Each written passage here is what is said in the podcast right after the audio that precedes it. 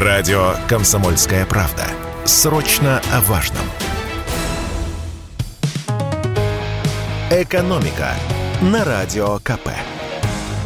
Здравствуйте, дорогие слушатели радио «Комсомольская правда». Сегодня, как всегда, мы с вами обсуждаем новости из таинственного мира российской экономики. И в эфире наше еженедельное развлечение. Читаем свежий отчет Росстата и дивимся, какая низкая в России инфляция.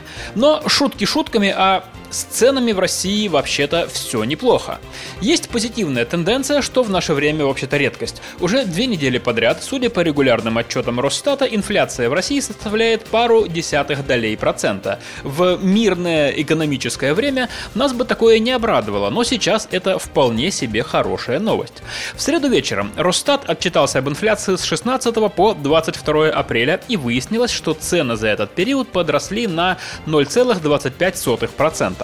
Недели раньше цифра была 0,2%, а ведь еще в начале марта цены в России поднимались на 2% в неделю. Есть две категории товаров, которые подешевели сильнее всего и тем самым притормозили инфляцию. Во-первых, дешевеют овощи так называемого борщевого набора. Не все, но именно капуста, которая в этот самый набор входит, за неделю подешевела аж на 5 с лишним процентов и стала чемпионом России по снижению цены.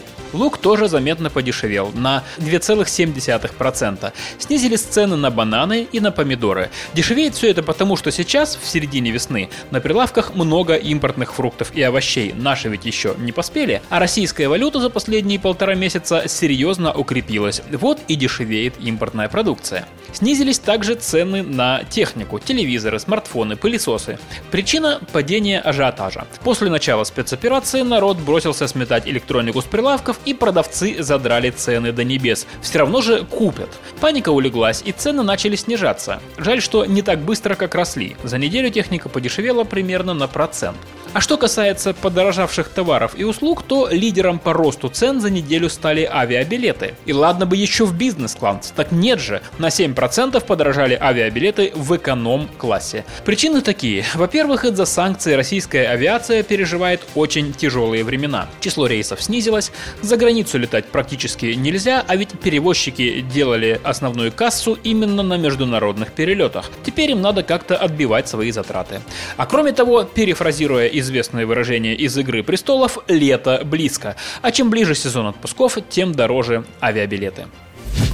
Ну и давайте достойно проводим иностранный бизнес из России, потому что, может быть, мы с ним еще встретимся в этой жизни. Знаменитый французский автоконцерн Renault уходит из России. По словам министра промышленности Дениса Мантурова, всему виной, цитирую, дефицит средств на поддержание работоспособности или деятельности своих подразделений в России. Как хотите, так и понимайте. Но разговоров о санкциях, которые видите еще месяц назад, когда Renault только объявил об остановке в России, больше нет.